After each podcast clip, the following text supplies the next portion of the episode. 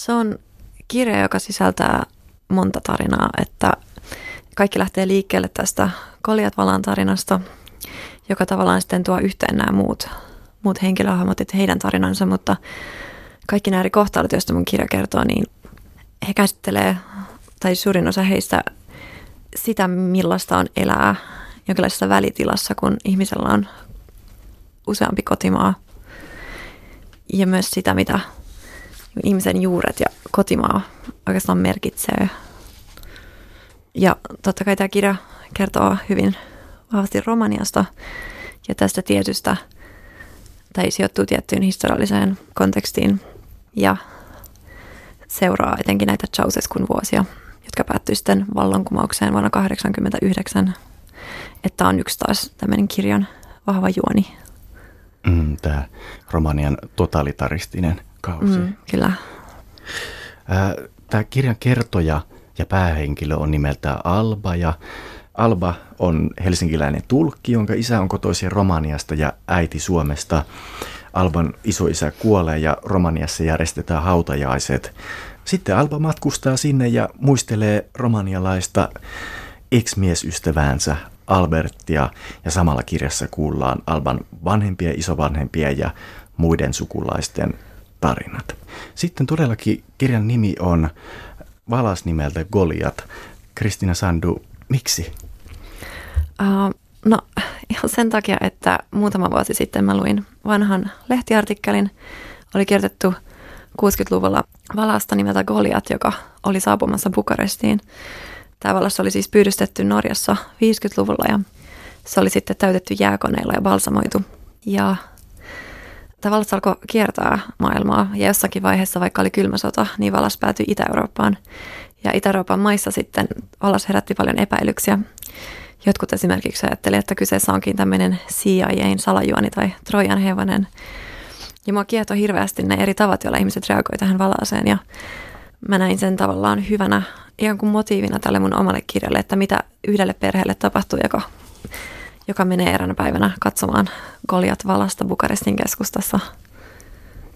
Tuo, kun kerroit tästä, että tätä valasta pidettiin vähän epäilyttävänä siellä rauteisiripun toisella puolella, niin kirjassasi on hauska kohta itse asiassa, missä kuvat tätä, näitä epäluuloja, että pohditaan, että onko tämä valas agenttia, mm. että se on juuri saman muotoinen tämä kuljetusauto, millä kuljetetaan näitä mannerten välisiä ohjuksia, mm. joka on vähän hauska kohta sun kirjassasi. Mutta ymmärsinkö siis oikein, että, että tällä valastarinalla on siis ihan totuuspohjaa. Joo, siis tämä Valashan on ihan, nämä kaikki faktat, mitä olen Kaljatista kirjoittanut, niin ne on totta. Se, miten Valas pyydystettiin ja se, miten se myytiin tämmöiselle italialaiselle teatterijohtajalle. Että kaikki nämä niin kuin Valaseen liittyvät faktat sen sydämen painosta alkaen on ihan, ihan totta, että sitten taas se tarina, joka mä kehitin Valan ympärille, niin on, on suureksi osaksi fiktiota. Mm. Tulee tietysti mieleen myös Melville Moby Dick-kirja, johon viittaatkin siinä kirjan alussa, että siinähän on myös paljon sen ajan faktaa ja mm. sitten tätä sepitteellistä tekstiä niin ikään. Äh, sanoitko siis, että, että löysit tämä vala jostain lehtiartikkelista? Mm, joo, mä jo, jossakin vaiheessa uteleisuudesta luin vanhoja romanilaisia sanomalehtiä. Ja yhdessä näistä, näistä oli sitten tästä Goliat valaasta ja sitten mä aloin lukea lehtiartikkeleja myös muilla kielillä valasta ja kysyin myös joiltakin mun sukulaisilta ja aloin sitten kerätä niin kuin eri tahojen muistoja vala, valasta. Ihan ensimmäinen ihminen, joka mainitsi tästä valasta, niin oli kyllä mun isä. Mutta hän sanoi sen vähän niin kuin sivulauseessa, että ei oikeastaan sen erityisemmin pysähtynyt sitä valasta pohtimaan, että mä sitten lähdin tosiaan lukemaan näitä vanhoja lehtiartikkeleita – ja se tarina oli mun mielestä niin mieletön, että sitten mä aika pitkäänkin tein taustatyötä Koljatista. Kirjan jälkisanoissa kerrot, että isäsi on maailman paras tarinan kertoja. Hauskaa, että tämä Valaskin siis on itse asiassa sinun isältäsi alun perin. Joo, on kyllä, että hänel, häneltä olen saanut aika paljon tämmöisiä niin pieniä anekdootteja liittyen Romaniaan. Ja ehkä just semmoisia, joita ei sitten uutisissa vaikka tai historiankirjoissa ole – että hänellä, niin kuin mun monilla muillakin romanian sukulaisilla, on tämmöinen ilmiömäinen suullisen tarinankerronnan taito. Niin, onko nimenomaan tuolla Itä-Euroopan maissa tällä suullisella tarinankerronnalla ja suullisella perinteellä jotenkin keskeisempi sija kuin täällä Pohjoismaissa? Kyllä mä, mä luulen, että ainakin nykyään esimerkiksi näissä romanialaisissa kylissä, niin tämä kyläyhteisö on hirveän tärkeä. Ja totta kai siihen kyläyhteisöön sitten liittyy se, että ihmiset kokoontuu yhteen ja viettää aikaa yhdessä. Ja yksi tärkeä niin ajanvietotapa on se, että keskustellaan ja antaudutaan kertomaan tarinoita. No tietysti tämä, tämä oli erityisen tärkeää vaikka silloin, kun jossakin vaiheessa etenkin Ceausescun niin kuin, viimeisenä vuosina niin maassa kärsittiin hyvin paljon köyhyydestä ja ihmisillä oli aika vähän, mutta se mitä heillä edelleen oli, oli nämä, no esimerkiksi tarinankerronta nimenomaan, että, että varmaan niin kuin, se on myös osaltaan vahvistanut, vahvistanut sen tarinankerron, tai suullisen tarinankerronnan merkitystä Romaniassa. Sitten sanoit, että tähän valaaseen liittyi paljon taustatyötä. Millaista taustatyötä teit tämän kirjan eteen? Öö, no ihan niin kuin Valaan öö, kohdalla esimerkiksi tosiaan luin hyvin paljon kaikkia dokumentteja ja sanomalehtijuttuja, mitä siitä löytyi ja sama oikeastaan koski näitä muita niin romanien historiaan liittyviä asioita, että päädyin sitten lukemaan aika paljon no, ihmisten haastatteluja, mutta myös ihan kirjoja, historiankirjoja, jotka kertoo näistä Ceausescun vuosista ja häntä edeltävästä kaudesta, mutta sitten yksi mulle todella tärkeä taustatyö oli myös se, että mä niin keskustelin ähm, sukulaisten kanssa ja tuttujen kanssa ja sitten ähm, ihan joskus niin kuin, tai oli tämmöisiä mulle vieraita ihmisiä, kuten yksi radioromanialle työskentelevä nainen, joka oli hirveän niin suuri apu, että hän lähetti mulle ihan dokumentteja ja isoja valokuva-albumeja. Ja nämä sitten tavallaan mahdollisti sen, että mun kirjassa ei ole vaan semmoista tietoa, mitä vaikka no historiankirjoissa on, vaan sellaisia niin pieniä yksityiskohtia, jotka elää vaan ihmisten muistoissa. Ja, että ne, niin, ne oli myös tärkeä osa tätä taustatyötä. Niin tältä radiotoimittajalta kuulit esimerkiksi päärynöistä, jotka kasvoivat poppelipuissa. Joo, kyllä. Se oli mun mielestä uskomaton yksityiskohta ja Corina Negrea, joka auttoi mua vähän tekemään taustatyötä, niin hän sanoi, että kun hän oli opiskelija, niin he menivät kuuntelemaan Ceausescun puhetta ja tämä oli vähän ennen, ennen vallankumousta ja Ceausescu sanoi, että maan hallinto muuttuu silloin, kun päärynät kasvavat poppelipuissa. Päivä tai pari tämän, tämän puheen jälkeen niin yliopistokorttelin poppelipuihin oli sitten nauhalla ripustettu näitä päärynöitä. Niitä oli jotenkin tämmöinen niin äänettömän vastarinnan merkki, joka osuu muhun tosi voimakkaasti. Mulla oli hirveän vaikea päättää, että miten mä, tai ensimmäinen olin ajatellut, että tämä kohtaus, joka kertoo siitä vallankumouksesta ja vallankumouksen johtaneista päivistä olisi ollut paljon pidempi ja yksityiskohtaisempi, mutta sitten mun kustannustoiminta oikeastaan ehdotti, että hei, tähän riittää, että jotenkin tähän pieneen kappaleeseen kiteytyy se koko idea siitä, miten ihmiset alkoi reagoida Ceausescua vastaan. Ja se on ihanaa, että tämä tarina on ilmeisesti kaiken perusteella tosi. Mm. Ja tämä sun kirjasi leikittelee nimenomaan tällä toden ja fiktion rajalla hirveän viekolla tavalla. Tai ainakin näin mä lukijana sen koen. Mm. Joo, mä toivon, että jotenkin, totta kai mulla oli tärkeää, että silloin kun mä puhun niin romanin historiasta tai jostain historiallisista tapahtumista, niin mä oon hyvin niin kuin, totuudenmukainen, mutta sitten sen ympärille voi tavallaan rakentaa semmoista tarinaa, joka myös ehkä sisältää fantasian elementtejä tai, tai tämmöisiä kohtauksia, joissa ei ole ihan varma, että mitä on oikeastaan tapahtunut ja mitä ei. Ja tavallaan siihen myös liittyy se, että no mua kiehtoo hyvin paljon kaikki legendat ja esimerkiksi se, että miten tämä koljat valat, valas sitten muodostui monien näiden mun romaanin henkilöhahmojen mielessä tämmöiseksi niin kuin legendaariseksi asiaksi, että – ajan myötä on oikeastaan vaikea sanoa, mitä tapahtuu ja mitä ei, mutta sillä ei ole väliä, koska se legenda elää, elää niin vahvana. Tämä kirjan kertoja yrittää melkein pakkomielteisesti selvittää tätä mm. valasasiaa. Onko se valas ollut totta vai ei? Ja hän kyselee siitä isältään ja sedältään ja eivät he kumpikaan oikein osaa vastata selväsanaisesti. He sanovat nimenomaan näin niin kuin sanoit, että ei voi oikein tietää, oliko se totta vai onko se totta nimenomaan siksi, että se on legenda. Mm.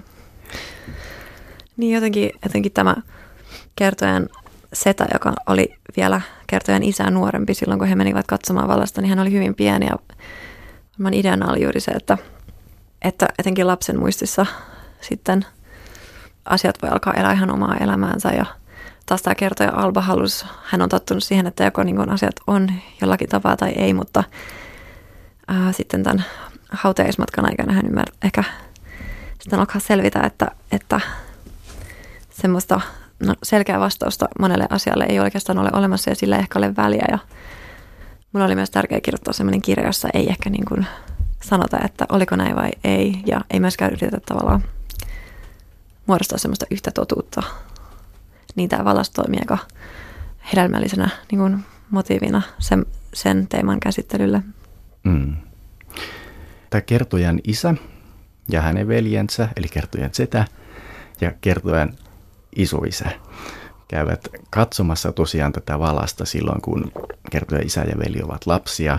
Ja siinä kohdassa itse asiassa ää, nämä veljekset ymmärtävät, että on olemassa myös toinen maailma, ja he päättävät, että sinne toiseen maailmaan Romanian ulkopuolelle he myös haluavat.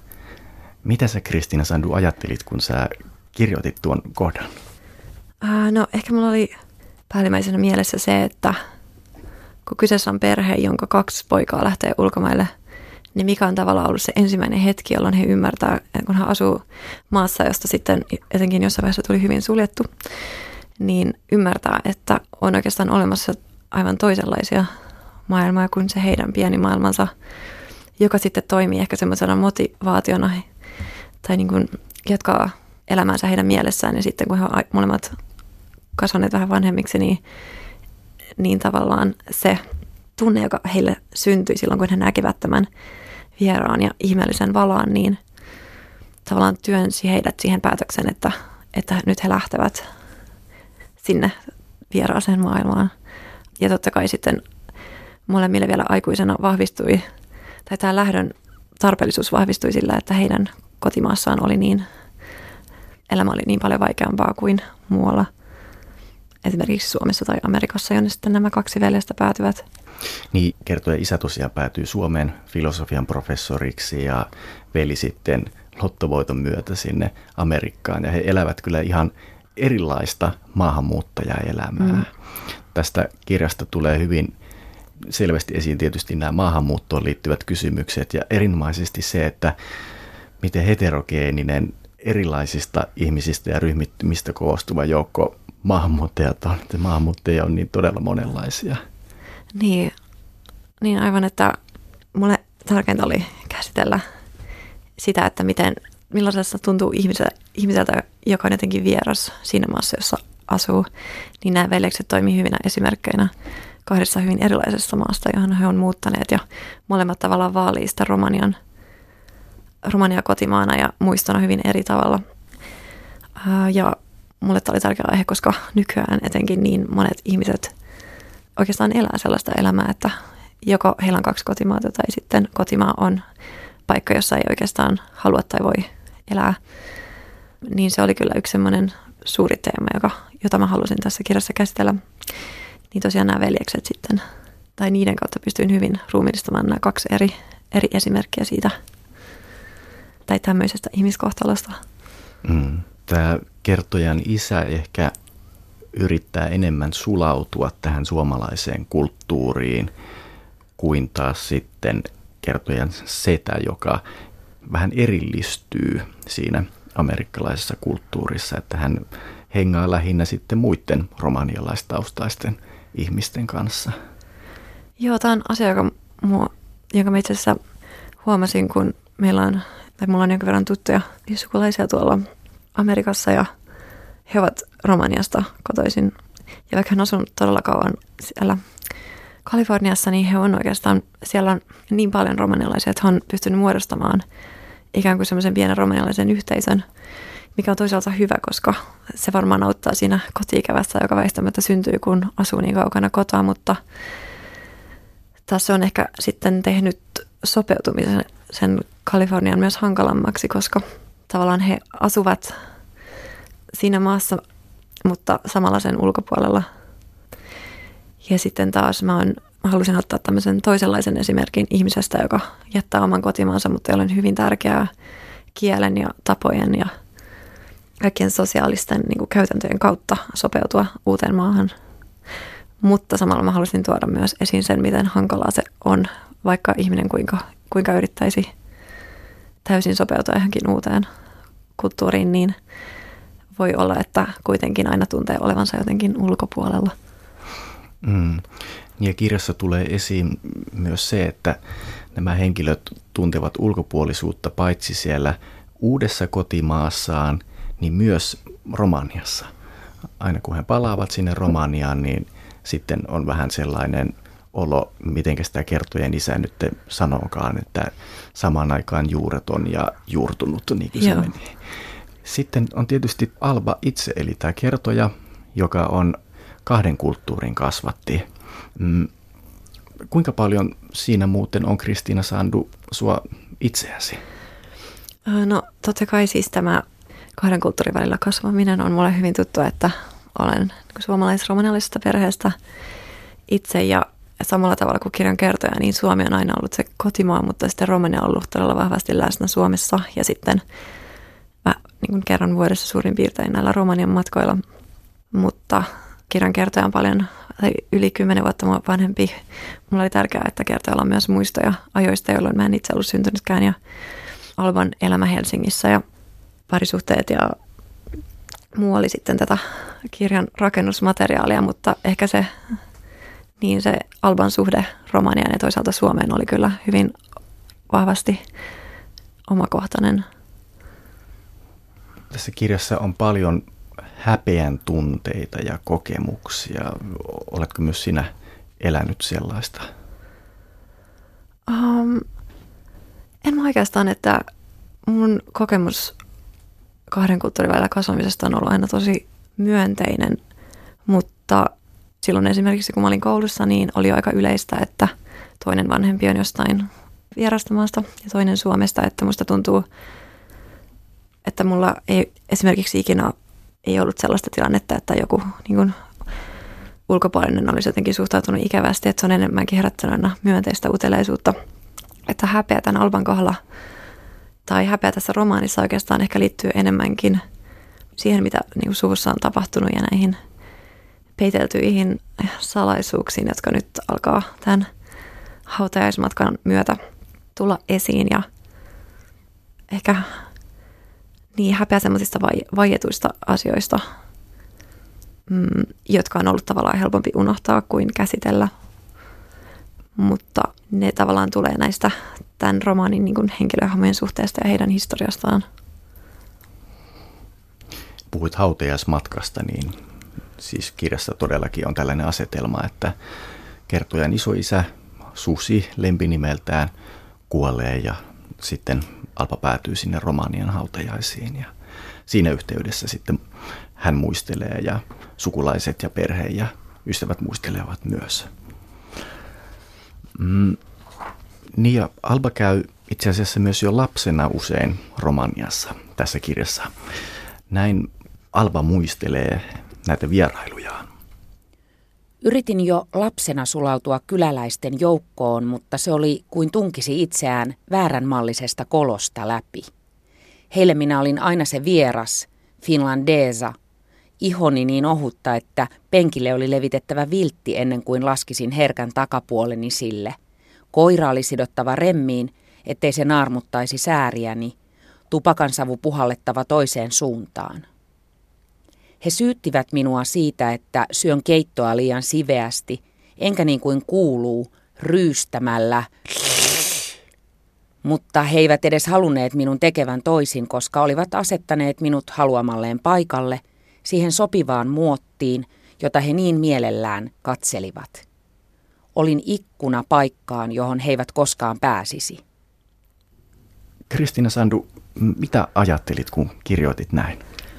No, päällimmäisenä mielessä oli se, kun itse lapsena matkustin Romaniaan ja olin jotenkin tämmöinen erityistapaus sen takia, että olen kasvanut Suomessa ja olin tavallaan aina, no en halua käyttää sanaa eksoottinen, mutta kuitenkin semmoinen vähän, vähän jo ihmeellinen, koska monet vaikka tämän mun isäni kotikylän asukkaat ei ollut koskaan käynyt missään ulkomailla. Ja se, että joku tulee Suomesta, oli aina suuri ihme ja tuntui, että ihmiset reagoivat sillä tavalla, että mä, mä en ikinä ollut vaan niin kuin yksi muista lapsista, vaan aina se, jota piti vähän suojella ja jota tarkkailtiin. Ja, ja aina suuri vitsi oli se, että, että mä käyttäydyn jotenkin liian hillitysti ja siveästi. Ja, ää, mutta sitten, jos mä olisin vähänkään yrittänyt käyttäytyä jotenkin muuten, niin sekään ei olisi ollut hyvä, koska, koska mun tavallaan kuului olla semmoinen erilainen.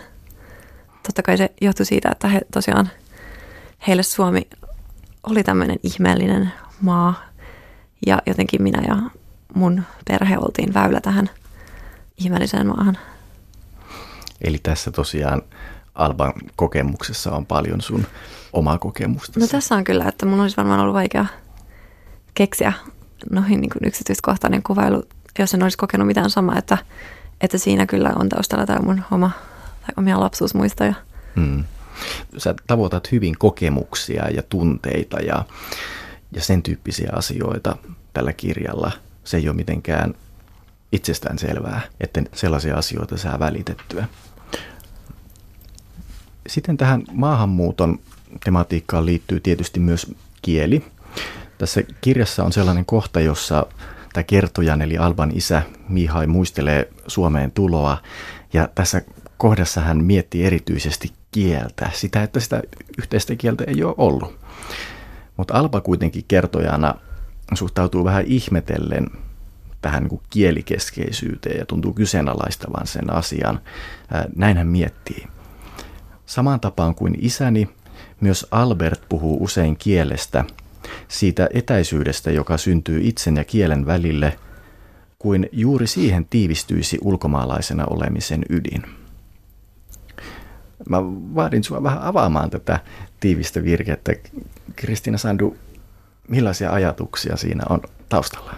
No mun mielestä kieli on niin oleellinen osa ihmisen sopeutumista ympäristöön ja myös kommunikoimista muiden kanssa, että, että totta kai kieli, jos, jos ei ole vaikka yhteistä kieltä muiden ympärillä asuvien kanssa tai ihmisen kanssa, jonka kanssa on parisuhteessa, niin, niin siitä väistämättä syntyy jonkin verran en tiedä onko konflikti liian vahva sana, mutta kyllä sanoisin, että jopa konflikteja, koska, koska se on myös niin tärkeä osa sitä, että tuntee niin kuin sopeutuvansa ja olevansa oikeassa paikassa. Mä olen aika paljon itse niin muuttanut eri maihin ja tavannut ihmisiä, jotka on myös asu, asunut eri maissa ja usein äh, kieli nousee esille silloin, kun puhutaan siitä, että miten on sopeutunut tai miltä tuntuu, on tuntunut muuttaa ihankin uuteen paikkaan, niin jotenkin aina keskustelu päätyy kieleen.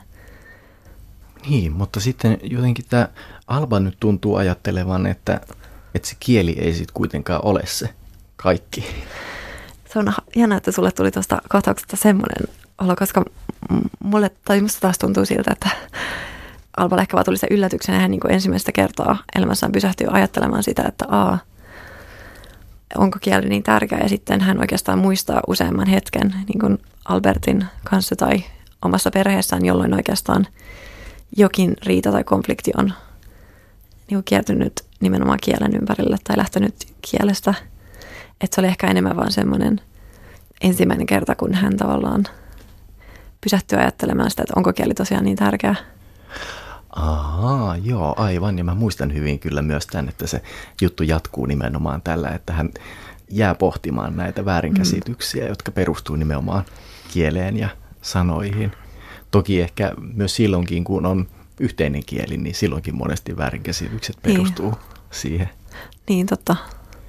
Tämähän on kyllä aina jatkuvasti tämä mielenkiintoinen asia, kun itse kukin voi löytää kirjasta tavallaan semmoisia uudenlaisia merkityksiä. On ja sen takia mä en itsekään halua liikaa tavallaan avata sitä omaa kirjaa, että mun mielestä on kiva, jos lukijat voi tulkita eri tavoin tätä kirjaa. Yksi asia mua näihin kieliin liittyen askarruttaa tässä kirjassa. Tässä nimittäin ei esiinny kauhean paljon muita kieliä kuin suomea. Siinä aika alkupuolella on yksi romaniankielinen sana, likaisuutta hmm. merkitsevä sana, ja sitten myöhemmin on vähän ranskan ja saksankielistä keskustelua. mutta muuten on enimmäkseen kirja suomea.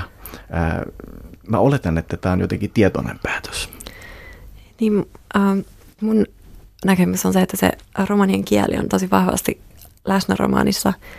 Ja se, että romanian kieli on siinä läsnä, ei vaadi sitä, että siellä on varsinaisesti romanian sanoja tai lauseita, vaan enemmänkin sen kuvailun kautta, miltä, miltä vaikka kieli tuntuu tai näyttää tai jopa mitä värejä se herättää tässä kertojassa, kun hän ensimmäistä kertaa oppii puhua romania. Että mulla oli jotenkin tärkeämpää kuvailla sitä kieltä, vaikka se on suomeksi, kuin, kuin laittaa sitten varsinaisesti niin kuin romanian sanoja tai lauseita romaaniin, että, että mun mielestä romanian kieli on vahvasti läsnä niin kuin niiden kuvailujen kautta.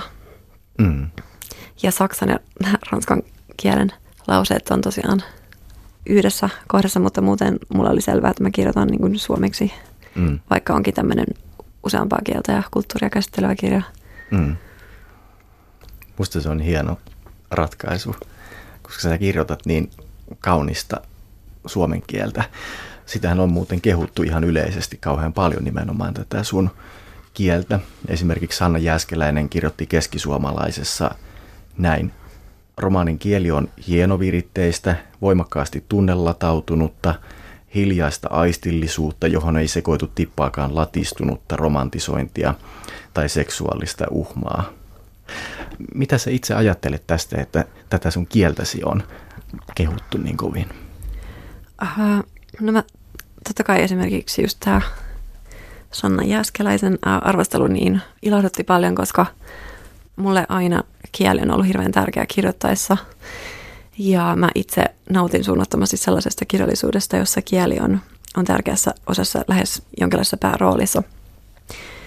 Ja se, että joku kirja-arvostelija esimerkiksi ymmärtänyt sen, niin on, on tai tuntuu todella hienolta. Ja mulle jotenkin melkein vielä tärkeämpi kysymys kuin mitä kerrotaan tai mikä tarina kerrotaan, on se, että miten se kerrotaan. Ja kieli on jotenkin ihan äärettömän tärkeä kaikkien totta kai kertojan näkökulman ja rakenteen lisäksi. Joten kyllä se ilahduttaa, että jos lukijat arvostavat sitä ja nauttivat siitä yhtä paljon kuin itse nautin, kun sitä kirjoitin. Mäkin tietysti ammattilukijana luen valtavan paljon kirjoja ja voin myöntää, että ei se aina ole semmoista ihan nannaa ja herkkua se lukeminen, mutta kun mä sain sun kirjan käteeni, niin eihän sitä voinut lopettaa kesken, koska se tempaa nimenomaan se kieli mukaansa ja se on niin sujuvaa ja selkeää kieltä. Koskaan ei tarvi pysähtyä miettimään sillä tavalla, että mitä ihmettä tässä sanotaan, vaikka toisaalta sitten kuitenkin sä jätät paljon myös mm. semmoista mietittävää, että, että mistä tässä oikein on kyse, mutta se liittyy enemmän niin siis kieli on selkeää ja helposti luettavaa, mutta sitten niin ajatuksia se herättää paljon siis sun teksti virtaa ja siinä on, on jonkun verran kauniita metaforia. Esimerkiksi nämä linnut esiintyy tosi usein silloin, kun puhutaan ihmisten silmistä ja katseista ja sanoista. Ne on, ne on hienoja metaforia, eikä, eikä ollenkaan kuluneita, mitä ne vois olla. Metaforat on helposti kuluneita. Sitten sä huomioit sun kielessä aistit ja tunteet semmoisella tavalla, mitä toivoisi, että mitä kirjailijat ehkä enemmänkin voisi tuoda esiin. Meidän kulttuurihan on kauhean, siis näköaisti keskeinen, mutta musta on hienoa, että sä kuvaat niin paljon myös tuoksuja ja hajuja. Mä yritin tehdä tämmöisiä konkreettisia havaintoja, koska tämä oli mulle itselleni tärkeää jäsentää, että mistä se kauneuden kokemus tulee ainakin mulle itselleni. Joo, ei sit hyvä, hyvä kuulla. No tähän, tässä kirjassa on tietysti hyvin keskeistä, että tämä päähenkilön eli Alpan isä on kertonut paljon satuja. Ja sitten niin tämä Alpa kuin lukijakin saa pohtia, missä määrin nämä sadut on totta ja missä määrin ei. Kristian Sandu, miten nämä sadut ja tarinat tuli tähän romaaniin mukaan? Ah, no, ne on jotenkin ollut aina niin suuri osa mun elämää, että meidän perheessä on hirveästi kerrottu satuja ja luettu kirjoja. Eikä mun mielestä tuntunut ollenkaan ristiriitaiselta kirjoittaa romaania aikuisille ja sekoittaa siihen tämmöistä satumateriaalia, että, että mä en nähnyt niitä niin kuin ollenkaan poistulkevina. Ja ne mun mielestä luo semmoisen niin kuin lisärealiteetin tavallaan sinne kirjaan. Um, ja sitten vielä se, miten, tai kun aina kaikissa, kaikissa kielissä on tämä tämmöinen olipa kerran alku saduille. Ja mua kiehtoo ihan mielettömästi se, mitä romanian kielessä joissakin satukirjoissa on tämmöinen todella pitkä vähän niin kuin alkusoitto saduille, että ei vaan olipa kerran, vaan se niin kuin jatkuu ja jatkuu ja jatkuu. Niin se vaan tuli osaksi sitä kirjaa ja, ja sitten se tavallaan myös kietoutui tähän niin kuin vallankumoukseen johtaneeseen Ceausescu-kohtaukseen ja tavallaan aina ponnahti esiin niin kuin tietyissä kohdissa kirjaa, niin mun mielestä siitä, tai se oli niin kuin tärkeä rakennusmateriaalia ää, näille muille kertomuksille, joita kirjoissa oli. Eli tarkoitatte, että olipa kerran niin kuin ei koskaan ennen, sillä jos ei olisi ollut, niin ei olisi mitään kerrottu. Joo, aivan. Mun mielestä tämä on mahtava alku, että siinä oikein niin odotetaan sitä, mitä, mitä oikeastaan tapahtuu. Ja sitten sehän vielä tuosta niin jatkuu se kuvailu ja sitten päästään siihen, että mitä siinä saadussa oikeastaan tapahtuu ja ketkä on henkilöt, niin, niin mun mielestä oli ihana käyttää sitä myös hyväksi, koska suomalainen tai suomalaiset sadut ja jotenkin satujen alku on niin erilainen, että, että mun mielestä se oli semmoinen pieni rikastava yksityiskohta kirjassa, niin otin sen sitten mukaan. Musta oli hauska kuulla siitä. Mä en ollut tiennyt, että tuommoinen aloitus on olemassa. Nämä tarinat liittyy myös sitten tähän romaanin todellisuuteen. Kun tämä Alban isä kertoo tarinoita, niin lukija pystyy huomaamaan kirja edetessä, että jotkut näistä saduista oikeastaan pohjautuukin sitten todellisiin kokemuksiin. Et esimerkiksi on tämä satu kultahiuksisesta naisesta, niin sehän on oikeastaan totta, kun kertojan äiti tulee tuonne Romaniaan täältä Suomesta blondina, vaaleahiuksisena, niin kyllähän sitten siellä Romaniassa ajatellaan kylän kujilla, että tänne on laskeutunut kultahiuksinen enkeli. Niin, kyllä, että tavallaan näiden satujen avulla myös pystyy vähän hämärtämään sitä rajaa, että mikä oikeastaan on satua ja mikä totta. Kristiina Sandu, millaisia asioita sä haluat sanoa tällä satujen keskeisyydellä, sillä että ne on niin tärkeitä tässä kirjassa? No, monet asiat tässä kirjassa mä en ole niitä oikeastaan niin kuin miettinyt sen enempää tai antanut niille mitään funktiota, että, että ehkä ideana enemmänkin oli vain se, että asiat ei ole kovin mustavalkoisia elämässä ja on monia asioita, joita ei oikeastaan voi tarkalleen ottaen niin kuin uudelleen rakentaa jotain, mitä on tapahtunut vaikka menneisyydessä ja ehkä ei pitäisikään sanoa, että näin tapahtui tai joku ihminen on hyvä tai paha. Ja saadut jotenkin se, miten sadut limittyy todellisuuteen, niin vaan korostaa sitä, että, että ei ole semmoista selkeää realiteettia. Hypätään tähän romaanin maailmaan taas hetkeksi. Lasten kasvatus saa konflikteja aikaan. Esimerkiksi kylpemiseen liittyy ankara kahden koulukunnan taisto, joka kiihtyy talvella huurteisten ikkunoiden ja jäisten lattioiden aikaan. Eevan mukaan kylpyveden on oltava haaleaa ja vauvan on saatava vapaasti rellestää vedessä.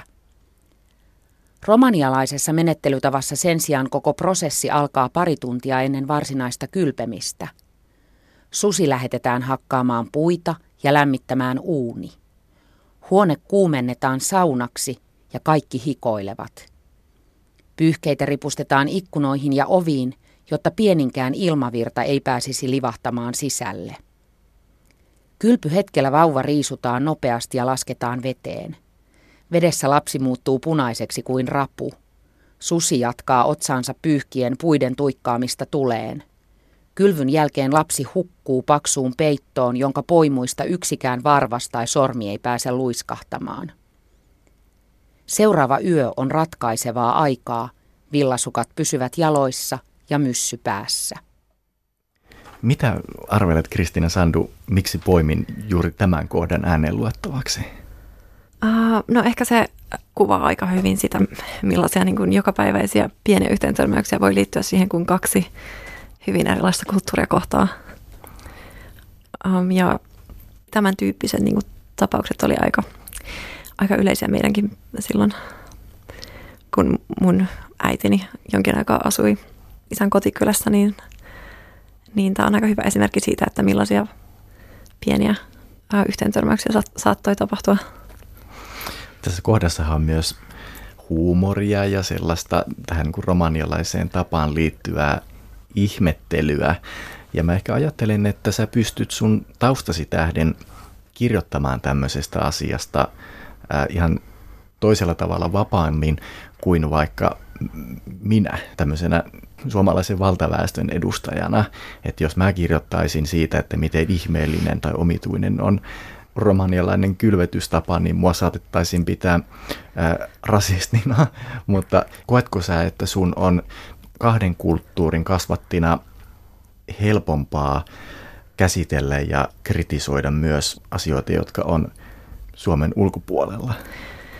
Niin no, periaatteessa mun mielestä kuka tahansa kirjailija voisi kirjoittaa tämmöisen kohtauksen, jos vaan on kyllin perähtynyt toiseen kulttuuriin ja tietysti voi olla lukijoita, jotka niin kuin helpommin uh, loukkaantuu, mutta, mutta kyllä mun mielestä kirjallisuudessa on vapaat kädet.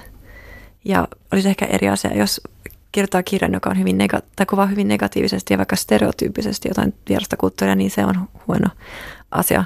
Mutta se, että kuvailee niin kuin huumorin pilkäs silmäkulmassa myös tämmöisiä vähän negatiivisempia asioita niin suomalaisesta kuin jostain toisesta kulttuurista ja vaikka vertaa niitä tai tuonne niin kuin vertaukseen keskenään, niin mun mielestä sen pitäisi olla aina sallittua kirjallisuudessa. Mm. Ja onneksi se onkin. Niin.